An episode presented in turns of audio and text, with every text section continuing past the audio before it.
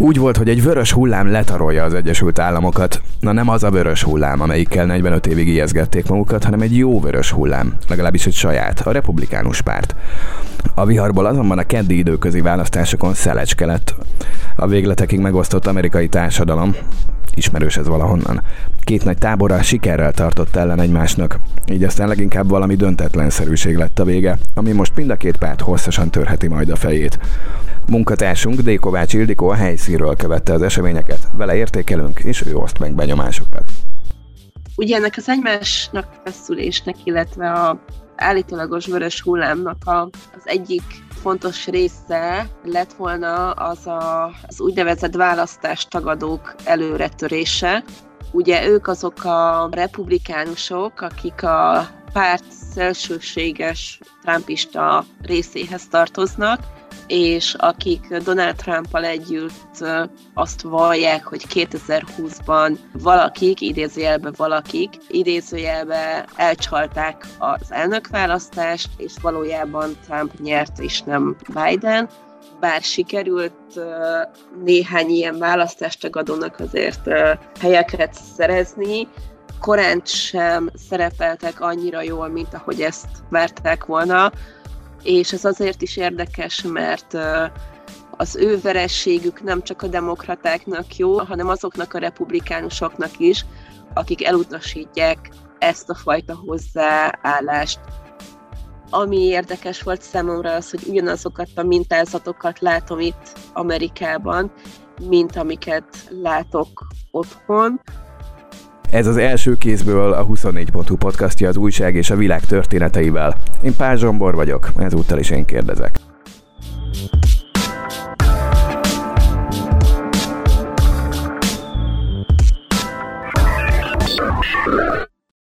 D. Kovács Ildikóval, a 24.hu közéleti újságírójával vagyunk vonalban. Hello! Jó reggelt! Mármint Tesz... jó reggelt nekem. Jó reggelt neked, mert hogy magyar idő szerint szerda délután vagyunk, te meg ezek szerint a keleti parton, mert csak 6 órával vagy eltolódva. Ildi a az Egyesült Államok külügyminisztériuma meghívásának jó voltából egyébként Arizonában, meg Észak-Karolinában is körülnézett a, az amerikai időközi választásokat megelőző hétben. Hol vagy most? Most Észak-Karolinában vagyok, egy rallyban található szállodában. És merre jártál? Azon kívül, hogy Phoenix és azon kívül, hogy Raleigh, kikkel találkoztál, mennyire mozogtál szabadon, mit akartak neked megmutatni? Nagyjából egyébként ez a két hely volt a, a főszereplője az utazásnak, aztán ezeken a helyeken többféle emberrel is találkoztunk. Arizonában indult az út, ahol egyrészt a egyetemi oktatókkal találkoztunk, aztán találkoztunk civilekkel, akik a választási aktivitást próbálják meg növelni a, a választópolgárok körében. Találkoztunk demokrata politikusokkal, aztán Észak-Karolinába utazva beszéltünk egy republikánus politikussal, illetve találkoztunk a az Észak-Karolinai Egyetem médiaiskolájának egyik oktatójával, aki a statisztikákról beszélt nekünk. És hogy telt a tegnap estéd? Meglehetősen nyugisan, ugyanis a csoport, aminek 25 tagja van, és minden egyes újságíró más-más országból érkezett, úgyhogy ennél nemzetközi nagyon nem is lehetne. Két helyre kapott meghívást, az egyik egy republikánus eredményváró volt, a másik pedig egy demokrata, és eredetileg mindkét helyre mindenki ment volna, de aztán a demokraták úgy döntöttek, hogy nem lesz elég hely, úgyhogy oda csak öt ember mehetett át. Sajnos én nem kerültem bele ebbe a csoportba. Így mi a, a republikánusoknál kötöttünk ki, viszont ott sem maradtunk végig, körülbelül egy órát töltöttünk ott, és amikor ott voltunk, akkor én meglehetősen nyugodt, volt a hangulat, éppen hogy csak csurogtak be az emberek. Hát valószínűleg később sem lett nagyon ünnepi, mert hogy a jelölt, aki szervezte az eredményvárót, és aki a főszereplője lett volna a végmegyei republikánusok ünneplésének, ő elvesztette a választást, úgyhogy ő nem erőlhetett. Szóval az mondjuk tényleg reggel... szíves, hogy elmentetek Észak-Karolina egyetlen olyan buliába, ami nagyvárosi körzetben van, és a republikánusok vesztettek benne. Igen, viszont, viszont, viszont a demokrata jelölt, ahova én nem jutottam el, most reggel néztem, és úgy tűnik, hogy neki meg lesz a képviselőházi hely, úgyhogy legalább ők örülhettek, de az tény, hogy Észak-Karolina lilásnak mondható, de azért alapvetően inkább a republikánusok felé hajló állam, úgyhogy nézhettünk volna egy republikánus ünneplést, de ez most nem jött össze. Hát ha megnézi az ember Észak-Karolina térképét, de ígérem, nem erről fogunk beszélni fél órán keresztül, akkor ez az úgy lilás, hogy erősen piros és foltokban kék. Hunyorogni kell ahhoz, hogy a lilát kilássa belőle az igen, ember. Ugye, de ugye azért az megtévesztő, mert ahol kék, ott viszont nagyon sok ember él. Ja, persze, tehát hogy jellemzően bármelyik amerikai állammal működik az egészen ja, urbanizáltakkal is, hogy a kék színű határok jelölik azt, hogy hol vannak bennük a metropoliszok, vagy Raleigh esetében a nagyobb városok. Mint mondtam, szerda délután beszélgetünk, tehát mostani állás szerint azt lehet látni, hogy nagyon nagy valószínűséggel elviszik az alsóházat a republikánusok, és viszonylag nagy valószínűséggel megmarad az 50-50 a felsőházban, amihez majd valószínűleg meg kell ismételni Georgia államnak a választását, ott ugyanis az a szabály, hogy 50%-ot kell szerezni valamelyik jelöltnek, és hiába vezet a demokrata, ez úgy tűnik, hogy nem fog meglenni neki, még akkor sem, hogyha a szerdai kormányinfon Gulyás Gergely már megelőlegezte neki. És ami jellemzéseket én olvastam, ott így bizonytalanul, bár de a világsajtó is hajlamos erre a Gulyás Gergely álláspontra helyezkedni, miközben versenyben van egy kétszázalékos libertáriánus jelölt, hogy a kicsiből induljunk elfelé, ez miért automatizmus, hogy ők nem fognak elmenni szavazni, vagy az általuk szocinak tartott demokratákra fognak szavazni, és nem a republikánus jelöltre, amivel fordítani is tudna, hiszen szűk a különbség. Szerintem a második körben fog besegíteni Warnocknak az, hogy Herschel Walker a republikánus jelölt a kampány vége felé elég súlyos magánéleti botrányokba keveredett.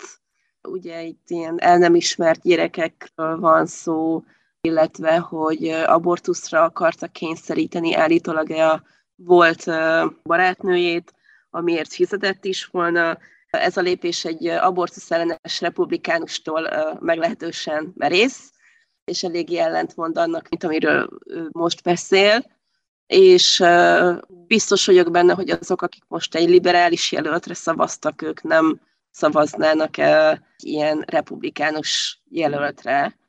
Úgyhogy valószínűleg Georgia meg lehet a, a demokratáknak szenátusi szempontból, de érdemes azt is elmondani, hogy Warnock egyszer már végigjárta ezt a ezt az utat. A 2020-ban is elindult, akkor is annyira szoros lett az eredmény, hogy újrázni kellett, és akkor 2021 elején megint tartottak egy választás, és akkor nyert. Most úgy tűnik, hogy megint ez lesz a módja annak, hogy ő nyerjen. Gondolom neki most már nagyon elege van abból, hogy nem sikerül sosem egy fordulóban nyernie ha úgy veszed, akkor viszont egy nagyon jó track rekordja lesz, hiszen elképesztő sűrűséggel nyeri meg az állam. Igen, igen, abszolút, abszolút, igen.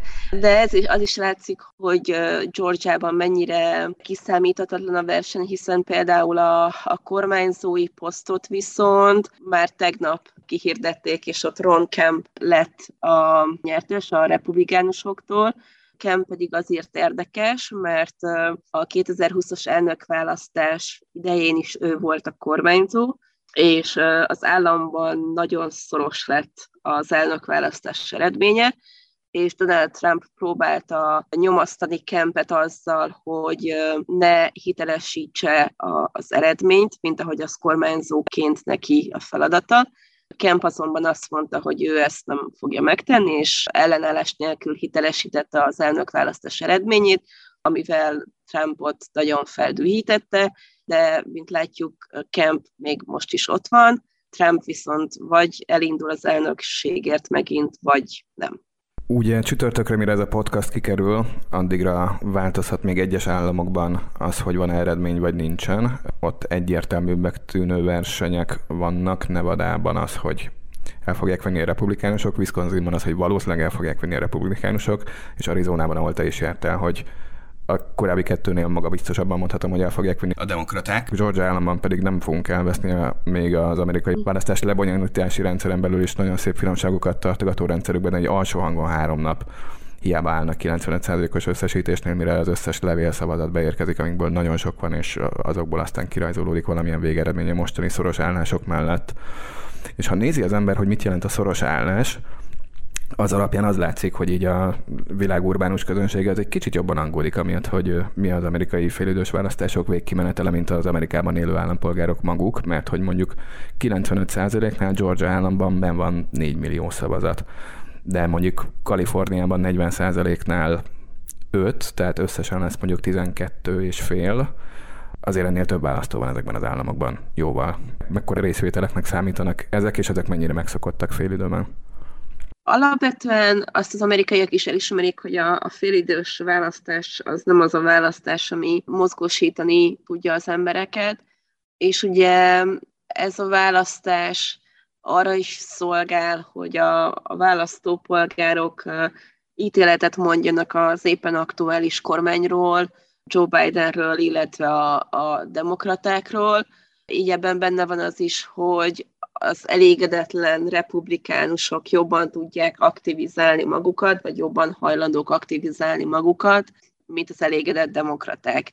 Ami viszont fontos az az, hogy ennek a félidős választásnak két fontos témája is volt azon kívül, hogy, jó munkát végez Biden vagy sem.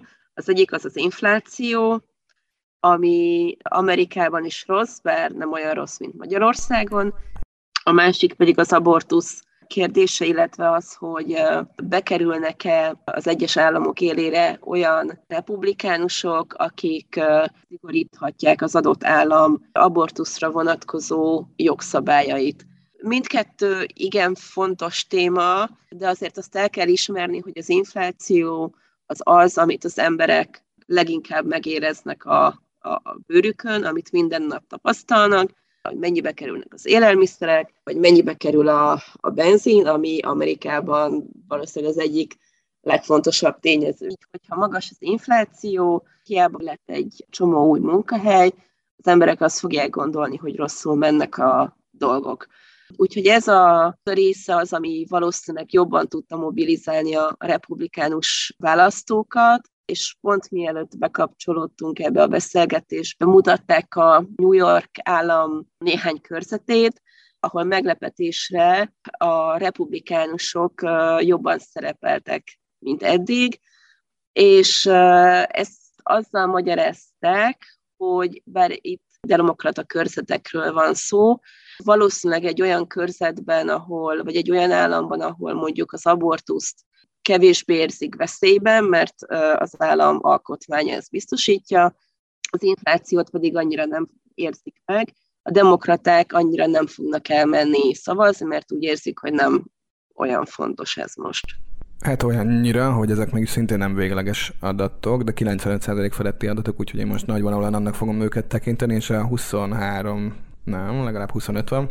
Miért tudnám fejből? A legalább 25 New York állambeli szövetségi körzetből én most látok 5 pöttyet, és köztük ilyen 61-39 eldőlő környékeket is, amit akármennyire gazdag külvárosa is a New York állambeli nagyvárosoknak valóban nem feltételezne elsőre az ember.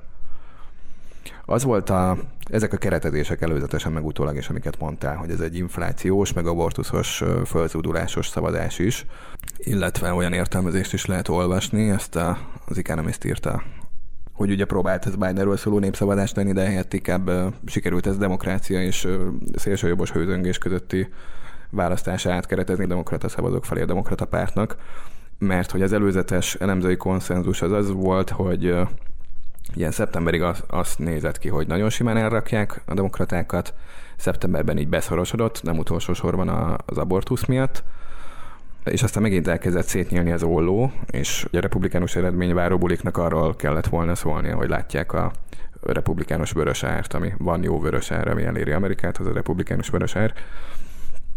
Tehát, hogy ez partot ér, és a napnak a kedvenc nemzetközi sajtóbeli metaforája, hogy ez nem hullámból, csak egy kis fodrozódás ami elérte Amerikát, mert hogy sikerült ezeket az értelmezés, a, a teljesen egyértelmű egyoldalú értelmezéseket kimozdítani, és mondjuk az az egyik konklúziója mindennek, ami történt, hogy azáltal működnek az egyébként megtépázott amerikai demokrácia több száz éves fékei jól, hogy most annyira polarizált a társadalmuk, hogy mind a két fele fegyelmezetten elment szavazni egymás ellen abból az értelmezésben, hogy két, tényleg még az amerikai kétpártrendszerhez képest is nagyon idegesen egymásnak feszülő táborok vannak. Te mennyit láttál akkor, amikor terepeken járkáltál az elmúlt egy hétben? Ugye ennek az egymásnak feszülésnek, illetve a állítólagos vörös hullámnak a, az egyik fontos része lett volna az a, az úgynevezett választástagadók előretörése.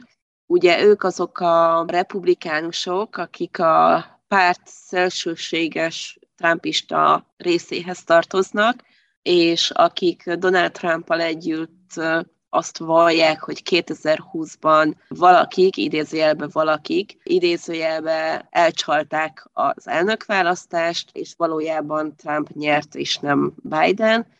Ugye voltak erre irányuló kezdeményezések Trump és a hírhet ügyvédje Rudy Giuliani részéről, aki próbált bírósági eljárásokat indítani, de azóta sem sikerült egyetlen kézzel fogható bizonyítékot felmutatni arról, hogy valakik valahol valóban elcsalták volna a választást, és most úgy tűnik, hogy bár sikerült néhány ilyen választástagadónak azért helyeket szerezni, korán sem szerepeltek annyira jól, mint ahogy ezt várták volna, és ez azért is érdekes, mert az ő verességük nem csak a demokratáknak jó, hanem azoknak a republikánusoknak is, akik elutasítják ezt a fajta hozzáállást.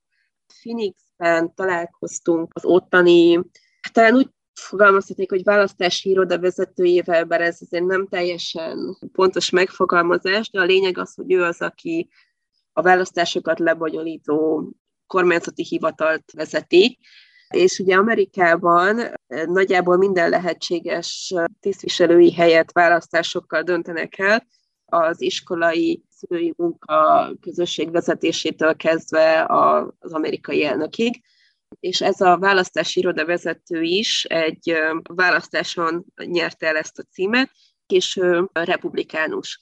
És ő a 2021 elején kezdte el vezetni a, a választási irodát Marikópa megyében, ami az Egyesült Államok egyik legnagyobb, vagy második legnagyobb választási körzete, úgyhogy igen fontos szerepet tölt be rendszerben, elmondta nekünk, hogy nagyon sok támadást kapott ő személy szerint, amiatt, hogy Maricopa megyében végül nem Trumpot hirdették ki győztesnek, hanem biden aki egyébként a legtöbb szavazatot kapta, és ő személy szerint, mint republikánus teljességgel visszautasítja azt a vádat, hogy bármiféle csalás történt volna, és ő azt mondta, hogy ő azokkal a republikánusokkal, nem tud közösséget vállalni, akik tagadják a 2020-as elnökválasztás eredményét, és láthatóan ez elég komoly feszültségeket szül magán a párton belül is, és ugye ami még fontos az az, hogy azért is tartottak ezektől a választást tagadó republikánus győzelmektől, mert hogy ez valószínűbbé tette volna akár olyan erőszakos események létrejöttét, ha nem is most, hanem a 2024-es elnökválasztás során, mint a 2021. januári kapitólium ostroma lett volna, illetve erre már voltak, vagy kisebb példák is pont Arizonában, ahol nem csak a választás napján lehet szavazni, hanem ha valaki szeretné, akkor előbb megkapja a szavazólapot, kitölti, és ilyen kijelölt, biztonságos dobozokba bele lehet dobni, ami mondjuk a postákon vannak, vagy parkolókban, vagy valamilyen könnyen elérhető helyeken. És voltak olyan választástagadó republikánus szimpatizánsok, akik egyszerűen leültek ezek mellé a dobozok mellé, akár fegyverrel az oldalukon, és ott várták, hogy ki fog oda menni, és ki fogja beledobni a szavazólapot, és akkor elkezdték kérdezgetni, kire szavazott, meg mire szavaz, meg ilyesmi. Végül egy bírósági döntés értelmében el, kitiltották ezeknek a választási dobozoknak a környékéről ezeket az önkéntes idézjelbe a választás tisztaságát felügyelő személyeket, de nyilvánvalóan érthető, hogy azok, akik csak egyszerűen szavazni szerettek volna, mennyire kellemetlen érezhették magukat attól, hogy ott idegen fegyveres emberek nézegetik azt, hogy ők, ők éppen szavaznak. Nem kell idézőjelbe tenni azt, hogy a választás tisztaságát felügyelik, hiszen még a választás etnikai tisztaságát is felügyelni próbálták. Az egészen arról is kíváncsi vagyok, hogy te mit tapasztaltál személyesen, hogy még a félidei választások viszonylatában, meg az infláció viszonylatában is őrületes mennyiségű pénzt költött el mind a két párt, meg a hozzájuk kötődő civil szervezetek, leginkább azokban az államokban, amiket ingadozónak ítéltek, hiszen miért a biztos hátországaikban tették volna. Ez Pennsylvániában 373 millió dollár, ezt mindjárt lefordítom majd forintra is, és Pennsylvániára kitérünk majd, még külön is, de Arizonában, ahol jártál, ott mindjárt elvégzem a szorzást. 95 milliárd forintnak megfelelő pénzt locsoltak bele két oldalba a kampány során. Mit érezni ebből a helyben? Ez egy 7 milliós állam, tehát mondjuk a Budapest nélküli Magyarország, és mondjuk a Magyar MTV költségvetésének a négyötöde egy kampányra. Igen. Az volt az érdekes, hogy magában Phoenixben nem nagyon voltak választási plakátok például. Tehát ha a Phoenixben leszállt volna a repülőgép, és csak Phoenixen belül mozgok, akkor talán észre se vettem volna, hogy egyáltalán választás van. A szállodánk az viszont Scottsdale-ben volt, ami elvileg egy másik város gyakorlatilag annyira össze van nőve phoenix hogy nem is nagyon érezni, hogy hol van a két település határa. Ott viszont elég sok plakát volt így egymásra ömlesztve minden utcasarkon, úgyhogy ott azért sokkal inkább érezhető volt az, hogy valami most történik de én alapvetően nem éreztem azt a fajta kampány hangulatot, mint amit mondjuk talán Magyarországon érezni lehet a különféle óriás plakátokkal, mert ugye ezek nem is óriás plakátok voltak, hanem ilyen A3-as, A2-es, talán kicsivel kisebb, és ezek nem ilyen fényreklámokként, vagy például villamos megállókban vannak, kerítésre vannak kirakva, vagy az út mellé leszúrva, tehát egyáltalán nem tolják ugye az ember arcába, ez a fajta költés inkább a közösségi médiában jelenhetett meg, tévéreklámokban, talán az, a helyi újságokban, úgyhogy egyáltalán nem volt ilyen arcba mászós, mint amit szerintem otthon lehet tapasztalni. De itt uh, nyilván olyan fajta kampánypénzekről van szó, ami még otthoni mércével mérve is uh, egészen felfoghatatlan. Én például azt olvastam most, hogy különféle milliárdosok, beleértve Soros Györgyöt is, összesen talán 800 milliárd dollárt költöttek el a különféle kampányok segítésére, és ezek csak ezek a különféle milliárdosok, ebben nincsenek bent a választóktól beérkező kisebb adományok úgyhogy tényleg elképesztő pénzek folytak bele ebbe a, kampányba, de lehet, hogy egyébként pont ez volt az, ami segített a demokratáknak megkapaszkodni, és akadályozta meg a úgynevezett vörös hullámot. Vagy hogy mennyi minden más is akadályozhatta meg. Arra hozok egy példát, amit én csak ma ismertem meg, de minden részében csodálatos. John Fettermerről szól, aki Pennsylvania államnak az új szenátusi küldötte, és a jellemzéseiben azt írják róla, hogy nem egy klasszikus demokrata jelölt, és az abban az értelemben mindenképpen igaz, hogy egy két méteres emberről van szó, akit hamarabb lehetne harcosként elkönyvelni, mint szenátor jelöltként, hogyha az ember meglátja a fotóját, vagy hogyha azt mondják el róla korábban, hogy egyébként az államkormányzó helyettese volt eddig, akkor ez minimum meglepő az ő fekete pulcsis rövidnadrágos megjelenéséhez képest a kampányban is ez volt. Pennsylvania államról magáról, meg amellett, hogy 2020-ban döntő szerepe volt, és itt kellett sokáig izgulni a Bidenéknek, 16-ban meg akkor még viszonylag meglepőnek számított, hogy Trump simán behúzta, és része volt annak a, az északnyugati rozsda vezet Béli vereség sorozatnak, amivel a republikánusok azt a választást behúzták. Szóval az államot magát, ahol Pittsburgh meg Philadelphia két nagyváros, úgy szokták jellemezni, hogy a két kevert lakosságú, kevert nációjú nagyváros között egy ez Bill Clinton egyik a 90-es évekbeli tanácsadójától származik a leírás, egy olyan állam, olyan külvárosok helyezkednek el, mint Alabama, csak a feketék nélkül, lefordítva, tehát óriási fehér külvárosok. És akkor itt egy olyan jelölt futott most be, aki nem csak megjelenésében nem klasszikus jelölt, de abban sem klasszikus demokrata, hogy ő maga fegyvertartó, de egyetért abban, hogy szabályozni kéne a fegyvertartást környezetvédőnek mondja magát, ezt nyilván kb. ugyanazon a tengelyen kell helyezni, mint amikor bal meg jobb oldalnak hívjuk az amerikai demokratákat, meg republikánusokat, mert ő mondjuk egyetért a, a frackingnek hívott robbantásos gáz és ö, olajfejtésekkel, amivel Amerika megnövelte a magas szénhidrogén készleteit, csak egy erősen vitatott eljárás. 2016-ban Sanders támogatta, legalizálná ugyan a füvet, de abban az államban nagyjából mindenki egyetért ezzel, úgyhogy ez egy olyan progresszív gondolat, amit könnyű felvállalni. És végül aztán ő nyert egy dr. Megmet Oz nevű republikánus doktor Oz előtt, akire hát a kampányban Pennsylvániában látogatóban azt mondta, Fettermennek kampányolva, hogy ő a választók helyében nem bízna egy tévés kuruzslóban, és volt megalapozottsága annak, hogy ő így próbálta keretezni őt.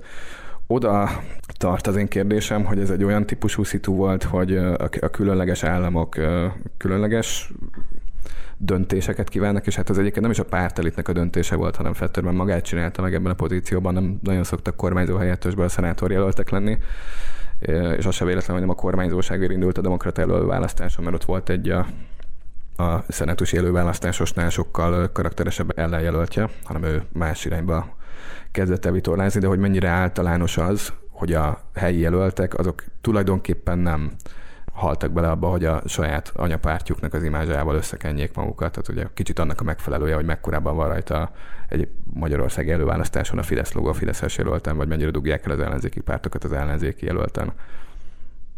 Mennyire demokrata kampányokat láttál abban a két államban, ahol jártál, meg mennyire helyi jelölteknek a kampányait, amik történetesen amúgy demokrata meg republikánus kampányok. Talán lehet azt mondani, hogy Arizonában demokrata kampány volt, tekintettel arra, hogy pont az odaérkezésem napján volt ott Barack Obama kampányolni, és nála azt hiszem, hogy sokkal demokratább kampányt nem nagyon lehetne produkálni. Az elutazásunk előtt egy nappal pedig Jill Biden First Lady volt ott, aki tanárok előtt beszélt arról, hogy, hogy Arizonában veszélyben van a demokrácia, mert választástagadók akarják elnyerni a kormányzói pozíciót. Úgyhogy ott sokkal inkább éreztem ezt a fajta az országos kampánynak a, a lendületét. Itt Észak-Karolinában nem annyira, de az is igaz, hogy ugye ide vasárnap érkeztünk, kedden volt a választás, tehát itt az előzetes választási kampányt annyira nem tudtuk megnézni. Itt is tele voltak plakátokkal az utcák, de azon kívül nem volt érezhető az a fajta kampány hangulat, mint amire talán az ember számítana, de azt is el kell mondani, hogy ez a Rally, illetve a, a környező megyék nagyon demokrata körzetek, annyira mélyen demokraták, hogy itt nem volt nagyjából kérdés az, hogy demokraták fognak nyerni, vagy republikánusok. Valószínűleg sokkal nehezebb, illetve sokkal érezhetőbb a kampány azokban a, a megyékben, amelyek inkább republikánusok, vagy sokkal kevésbé van eldöntve az, hogy republikánusok vagy, vagy demokraták, de azok egyrészt a, az állam déli részén vannak, másrészt a, az óceánparti részeken, és ami még egyébként érdekes ebben az államban, hogy, hogy a demokrata köztek is különböznek egymástól, ez a rally környéki rész inkább a tehetős, liberális, fehér demokrata szavazók körzete, míg az innen északnyugatra lévő, de nagyon mély demokrata megyékben a munkásosztály, vagy az alsó középosztálybeli, és inkább afroamerikaiak által lakott megyék vannak, ahol ugyanennyire elkötelezett demokrata szavazók vannak.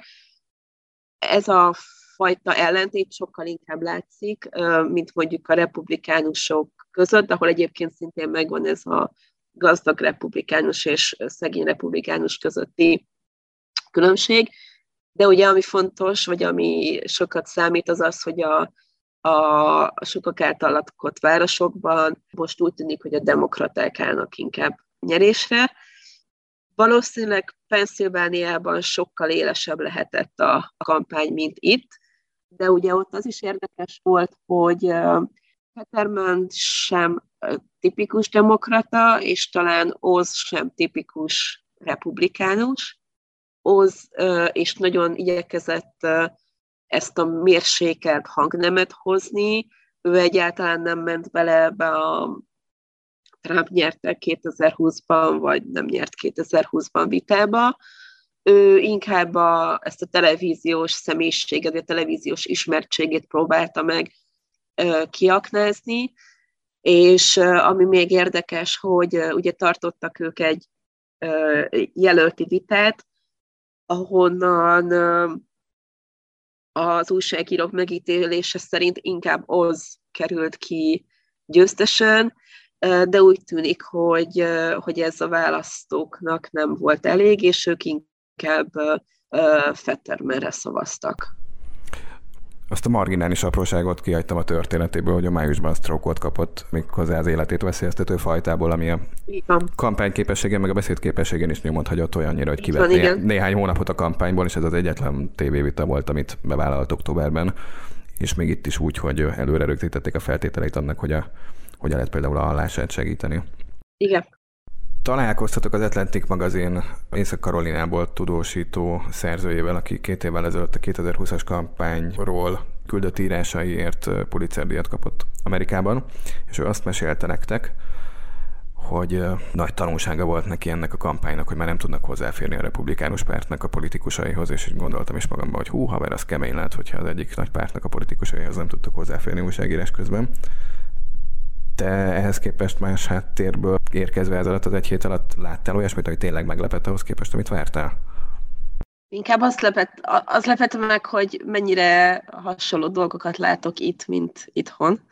És pont ez a része volt az egyik, a, a, ez, hogy a nem elkötelezett pártújságírók nem tudnak hozzáférni az egyik párt politikusaihoz, mert nem hajlandók nekik nyilatkozni, és csak a baráti médiával hajlandók beszélni. Itt éreztem azt, hogy ez egy Magyarországon dolgozó független újságíró számára nem újdonság, hanem már évek óta a, a munka részét képezi. Aztán ami még egyszerre volt meglepő és egyszerre ismerős az az, hogy amikor beszéltünk ezzel az egyik republikánus képviselőházi jelöltel, Courtney gills aki ápolónő volt eredetileg, és aztán kitalálta, hogy ő szeretne politikus lenni, nem nyert, és nem is nagyon volt esélye a nyerésre, de ő arról beszélt, és ez a szórólapján is rajta van, hogy a fősodratú médiát valakik megvették, és hogy a, a fősodratú média hazudik, és én erre rákérdeztem nála, hogy ez alatt pontosan mit ért, és erre azt a választ kapta, hogy hát ezt mindenki tudja, és ez tény, de ezt nem támasztotta alá semmivel. És itt is éreztem azt, hogy ez pontosan így az a fajta reakció, amit mondjuk Magyarországon egy független újságíró általában kapni szokott a kormánypárti politikusok részéről. Úgyhogy ami érdekes volt számomra az, hogy ugyanazokat a mintázatokat látom itt Amerikában, mint amiket látok otthon, és ugyanazokat a populista szólamokat látom a republikánus párt jelentős része felől, mint amilyeneket mondjuk a magyar kormány részéről, vagy az olasz kormány részéről, vagy amilyet mondjuk a már megbukott Bolsonaro brazil elnök részéről látni lehetett ezek a populista szólamok szerintem most vannak igazán előtérben a republikánus pártban, és most fog eldőlni majd, hogy ezek át tudják-e venni az irányítást, vagy a republikánusok mérsékeltebb szárnya meg tudja tartani a pártot. Le is lövöd a következő kérdésemet, csak előtte még annyit vetnék közben, hogy az olaszok meg a brazilok nevében nem tudok beszélni, de az, hogy a magyar viszonyokkal hasonlóság felezhető fel Amerikában, az talán betudható annak is, hogy több választási ciklus óta amerikai tanácsadók kísérleti terepasztalaként is működik az országunk. Szintén az Economistben volt, ők meglepve idéztek egy kutatást, hogy a bármelyik oldali szavazók összesen negyede mind a két nagy pártból ki van ábrándulva, ami szerintük tök ijesztő. Én tudnék azért mondani olyan helyeket onnan nézve, ez irigylésre méltóan alacsony adat, de ők az ohio azt hiszem, hogy a kormányzó jelölt, lehet, hogy a szenátor jelölt minden esetre a későbbi republikánus győztes példáját hozták, aki az előválasztását Trump támogatásával nyerte meg, ott még az ottani abortusz ellenességen belül is egészen szélsőséges vonalra helyezkedett, tehát hogy még a, a megerőszakolt anyák korai magzat elvetetésének jogát is hevesen vit, vitatja, okay. és aztán a rendes kampányban ehhez képest bejött középre, mert hogy nyerni szeretett volna, és hát ugye Ohio, tehát a, a már említett észak-nyugat rozsdói vezeti államainak egyike, amit a Trump érában fordítottak át stabil demokratából, és most arra már nagyjából stabil republikánusnak át lehetett könyvelni, de az látszott hozzá, hogy egy ilyen szíve szerint ilyen nézeteket való, vagy az előválasztáson ilyen nézeteket érdemesnek gondoló embernek aztán masszívan be kell jönnie középre ahhoz, hogy stabilan tudja hozni az államát kerekítem le mindazt, amit mondtál, ugye az még nem eldönthető, hogy ez a küzdelem hogy fog eldőlni a republikánus párt két szárnya között, hiszen most fog csak igazán felerősödni, de mit ad hozzá az, hogy Trumpról lehetett tudni, hogy már jövő hétre belengedte tesztelte legalábbis annak az ötletnek a fogadtatását, hogy bejelentse az újabb elnökjelölti indulását. A legnagyobb párton belüli ellenfele pedig az a Ron DeSantis, floridai kormányzó, aki a pártja jelöltjének mostani kongresszusi választási teljesítményénél ilyen kétszemjegyű előnyt produkált a saját kormányzói győztes kampányában, tehát ahhoz képest, hogy a trumpista választást tagadók azok nem annyira nagyon törtek át, ahhoz képest ő nagyon masszívan elvitte ezt a egyébként szintén ingadozónak elkönyvel, de azért már régóta inkább republikánus sikereket hozó államot. Ez mennyire hozza fel a mérsékelteket, mennyire számít Ron DeSantis mérsékeltnek? Én azt mondanám, hogy DeSantis szerintem a középen áll, mérsékeltebb, mint a nagyon trumpista rész, de azért szélsőségesebb, mint a pártnak a, hát ezt nem tudom, hogy lehet azt mondani, a bal része, de mondjuk talán a semlegesebb része. Trump láthatóan nem szereti DeSantis, és látja benne a, a veteitársat, és a, a választás előtt el is kezdte támadni, és meg is fenyegette, hogy tud róla olyan dolgokat, amiket nem szeretne, hogyha DeSantis, hogyha a nyilvánosságra hoznának, ami szerintem egy rettenetesen Trumpos lépés, ez a zsarolás. Nem hiszem, hogy DeSantis különösebben ez érdekelni fogja. Ugye ő azért veszélyes a demokraták szempontjából, vagy akár mondjuk a semleges választók szempontjából is, mert elég sok Trump által képviselt gondolatot visz DeSantis, de közben ő egy jóval megfontoltabb, okosabb, talán azt is hogy egy kiszámítható politikus, akiben nincsenek benne ezek a Trump-féle alűrök, ez a Trump-féle exhibicionizmus, úgyhogy a mérsékeltebb republikánusokat is magához tudja vonzani. Ő gyakorlatilag egy ilyen a Trump nélküli trumpizmusnak talán a legfontosabb képviselője, aki rájött arra, hogy azok a dolgok, amiket Trump mond, arra vevők az emberek, de magára Trump személyére nem feltétlenül. Úgyhogy ő ezzel a kampányjal valószínűleg nem csak Floridát tudná behúzni, hanem elég sok republikánus államot is, sőt, akár még a demokrat államokból is tudna szerezni szavazatokat. Én Igen, mert hogy, bocs, bocsánat, még azt hagy dobjam ide, hogy mindig, amikor Floridát csatatér államként könyvelik el, aztán az utóbbi amerikai választásokon mindig elég simán billen republikánus irányba, akkor ott is az szokott lenni, hogy a nagy piros placsniban, ami Florida esetében egy erősen hosszúkás placsniban, kettő vagy három kék pötty, leginkább Palm Beach és környéke, meg Miami-Dade megye, és most mind a kettő piros.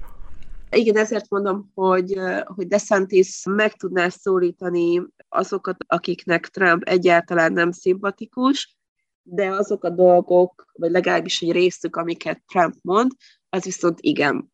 Szerintem egyébként, ha a republikánus párt okos, akkor Trumpot el fogja dobni, és DeSantis fogja elvinni a, az elnök jelöltséget, kivéve ha esetleg valaki hirtelen elő nem bukkan onnan. És én azt mondanám, hogy egy esetleges Biden indulás esetén DeSantis valószínűleg sokkal erősebb ellenfél lenne, mint Trump. Nyilván a demokraták nem exponálták hülyére ezt a szöget a kampányban, de kétféle irányból is legalábbis az eredmények meg a népszerűség alapján támadható Biden elnöksége. Az egyik az, hogy a progresszív szárnak messze nem hozza azt az ígéretet, amit a forradalmi hevület ígért a kampány után. Világ és infrastruktúra mentés és amerikai szociális hálóépítés szempontjából miközben hát úgy szokták ezt diplomatikusan körülírni, hogy fölmerülnek aggályok a fizikai alkalmasságával kapcsolatban. Tehát, hogy nem túl öreg Biden bácsi ahhoz, igen, hogy két igen, év múlva igen. még négy évnek neki menjen. De nyilván nem a kampánycsapattal utaztatok, hanem belecsöppentetek helyekbe, de így a, a jelöltek, jelöltek munkatársai, ottani újságírók között milyen volt a vibe, hogy most, hogy majd innentől gyakorlatilag 90 fokkal mindenki kisebb-nagyon éven, de rá fog fordulni arra, hogy igazából 2024-es kampány kezdődik kb. januárban hogy fogják hívni a demokrata elnök jelöltet? Erre nem tudtak választatni, de rákérdeztünk erre az egyik demokrata, ő most már nem politikus, de a kampánynak aktívan tagja és a párt tagja, hogy pont ezek miatt, a nem túl jó számok miatt miért gondolkodnak még mindig azon, hogy Biden legyen az elnökjelölt, és taktikusan azt a választotta, hogyha ha Biden lesz az elnökjelölt, akkor ő az teljes mértékben támogatni fogja, ha nem Biden lesz az elnökjelölt, akkor azt is támogatni fogja. Azt szűrném le, hogy azért ők sem teljesen biztosak abban, hogy ez lenne a megoldás, mert mint hogy Biden újraindulása, viszont ezek a félidős választási sikerek, ami nyilván viszonylagos siker, de azért most úgy tűnik, hogy a demokraták nem szerepeltek olyan rosszul, mint ahogy azt várták tőlük. Elképzelhető, hogy egy kicsit meg tudja tolni Biden népszerűségét a párton belül, de kérdés, hogy ez, ez mire lesz elég, és az is kérdés, hogy esetleg most, a mostani győztesek közül nem jön elő egy olyan demokrata politikus, aki úgy gondolja, hogy ő jobban tudna képviselni a demokrata párt érdekeit, mint mondjuk Biden. Hát ha ebből egy 2024-es Ron DeSantis versus Pennsylvania-i harcos csávó választás fog kirajzolódni, akkor ebből tényleg globális szórakoztatóipari termék lesz. Azt egyébként meglepő hallani, hogy ilyen demokrata háttérarcok lényegében azt mondták neked, hogy nem tudom, mi lesz a döntésünk, de abban biztos vagyok, hogy jó döntés lesz. Igazából talán az, hogy nem tudjuk, hogy mi lesz a döntés, de össze kell zárni a jelölt mögött. A valódi Igen. jelentése az, amit mondasz, de hogy ezt, Igen. ezt a 2001-es Lendvai Ildikó is mondhatta volna tulajdonképpen arra, hogy az MSZP kit fog előásni, úgyhogy nincs olyan földészni szakadék a két ország között, mint elsőre tűnne. Ő egyébként, amikor azt mondjuk, hogy Bidennek egy újabb lábjegyzet, és az az elköszönő lábjegyzetem lesz, hogy Bidennek a lesújtó számai, az egy 40%-os elfogadottsági adat, és amikor utoljára ilyenje volt bárkinek, az mondjuk egy Barack Obama nevű csávú volt 2010-ben, aki egyrészt újrázott, másrészt ennél lényegesen bucibra verték az akkori republikánusok a félidőben. Igen, igen. De ez igen. valahogy most nem merül fel a szempontok között, de ezt nem azért mondom, mert az időseket szeretném védeni, csak a kontextus kedvéért hozzátettem. Köszönjük szépen, Ildi, hogy fölkelthettünk ezekkel, és jó utat hazafelé. Köszönöm szépen. És köszönöm nektek is, kedves hallgatók, ez volt az első kézből interkontinentális kiadása. A héten már volt Della, ebben az 1500 forintos kenyérárral nem riogatunk, csak felkészítünk mindenkit rá. Pénteken pedig jön a hét főkép hazai eseményeivel a háromharmad is. Első kézből legközelebb jövő héten D. Ildikó mellett Pázsombort hallottátok.